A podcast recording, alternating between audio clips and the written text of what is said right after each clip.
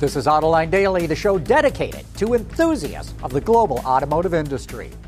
While Russia and Saudi Arabia launched an oil war against each other over the weekend, and the price of oil is plunging. In the U.S., prices fell to only $27 a barrel, and we're getting reports that in some areas of the country, gasoline is already selling for well under $2 a gallon. The global economic slowdown triggered by the coronavirus is what set the price war off. But instead of cutting production to avoid large surpluses, Russia decided to maintain production and gain market share. So Saudi Arabia decided to prevent Russia from doing that, and the result is plunging prices. Other experts say Russia is also trying to cripple the U.S. fracking industry by driving prices below production costs. And this price war is only just getting going we could see $20 a barrel before it's over. Even though General Motors is coming out with a full family of electric vehicles with a dedicated EV platform, it's not giving up on the Chevrolet Bolt, which has been in the market for about three years. Chevy sold a little over 16,000 Bolts last year, but it hopes to do better with an enhanced version that gets an upgraded interior, to address complaints that there was too much hard plastic inside. It gets a new infotainment system and a new front fascia and headlamps. But wait, there's more. Chevrolet is also going to have a slightly longer version with an extra 3 inches of wheelbase that adds 5 inches to the overall length. Could it be that GM wants to squeeze in a few more batteries for longer range? The Bolt is now rated at 259 miles, with its 60 kilowatt hour battery, it probably wouldn't take much more to boost it to 300 miles. GM calls this new version an EUV, presumably for electric utility vehicle. The one they displayed looked like it had more ground clearance, and so we're guessing that an all wheel drive version could also be in the cards. Is affordability for new cars really a problem? You bet it is, and here are the numbers to prove it. Historically, it's taken the average American family 26 weeks of income to buy a new car. Even though car prices always go up, so does income. So, measuring how many weeks of income it takes to buy a car is a good apples to apples comparison from one era to another.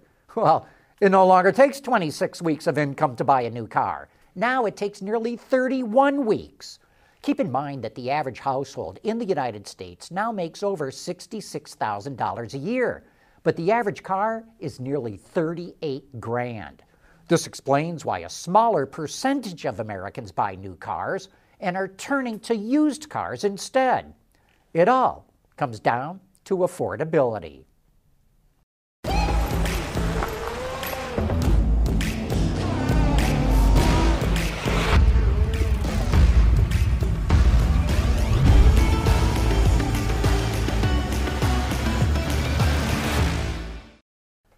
In Friday's show last week, we talked about the evolution of Cadillac's logo because it looks like it might be changing again. After our video went up, our viewer, GM Veteran, provided a comment with an interesting bit of information. Those ducks in the logo are actually called merlets. The Cadillac marketing staff was pretty adamant about using the correct terminology. GM Veteran worked on projects with Cadillac. The birds, called merlets, are adaptations of the martin, but without legs or beaks. Today, both the Corone and the Merlets are absent in the Cadillac crest. And of course, the Corone is the crest. And we want to thank you for that feedback, GM veteran. We love learning things like this. The current Chevrolet Express has been around since 1995, but it remains a popular choice with customers. Commercial sales alone increased 12% last year, and the van continues to receive updates. The Express and low cab forward trucks get a new 6.6 liter V8 engine, which replaces a 6 liter unit and was originally introduced in the heavy duty Silverado 2500 and 3500. It produces 401 horsepower and 464 foot pounds of torque. That's 17% more power and 24% more torque. Chevy expects the new engine to be popular. 70% of buyers opted for the old 6 liter V8. You know, you would think that selling luxury cars with a storied brand to rich people would be an easy business proposition. But Maserati is struggling. Last year, it sold only 26,500 vehicles, and that was down 25%. Its revenues fell 40% to 1.6 billion euros, and it managed to lose 199 million euros. You'd think that Maserati's first SUV, the Levante, would have turned things around, like the Urus did for Lamborghini.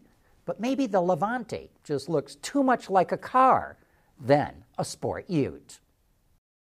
AutoLine Daily is brought to you by Bridgestone Tires. Your journey, our passion. We hosted a fascinating discussion over the weekend about making sure all these ADAS systems, or advanced driver assistance systems, continue to operate properly even after you get in a crash. But if just one sensor is slightly misaligned, the system can be rendered useless.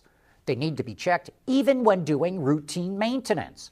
Here's Mike Anderson, the CEO of Collision Advice, and Jake Rodenroth, the Director of Industry Relations at asTech, explaining what this is all about. So it's been my experience that in most of the owner's manuals, it will give you some standards that say if these things happen, it may require calibration. But I think Jake, you could probably get to that more clearly. Yeah, one of the advanced driver assist uh, drivers is what I call them. You know, you figure uh, alignments are a pretty heavy maintenance item, right? Most cars require those two times a year, unless it's an exotic or a sports car, and it may even require it more. Um, so I would say that follow your your maintenance guide in your in your owner's manual. Um, if you see four wheel alignments, insist on the dealership or and or independent repair facility who's doing them for you uh, to research how the alignment is performed. As a consumer, I would want to see that in writing so that I could follow along as well. Maybe even if I didn't understand it, uh, but I would want to see the camera calibration because if you change thrust angle in an alignment situation, you change the way that camera sees the road. So those are the kinds of things from a maintenance perspective um, you definitely want to be mindful of that as you're servicing other components on the vehicles. It's very operation driven. It's not scan tool driven, DTC driven, any of those kinds of things. You can't look at it and tell it that it's bad. You got to look at the operations being performed on that vehicle. There's really a ton of great information in this show, and it really is a must watch for anyone that has a vehicle with ADAS technology.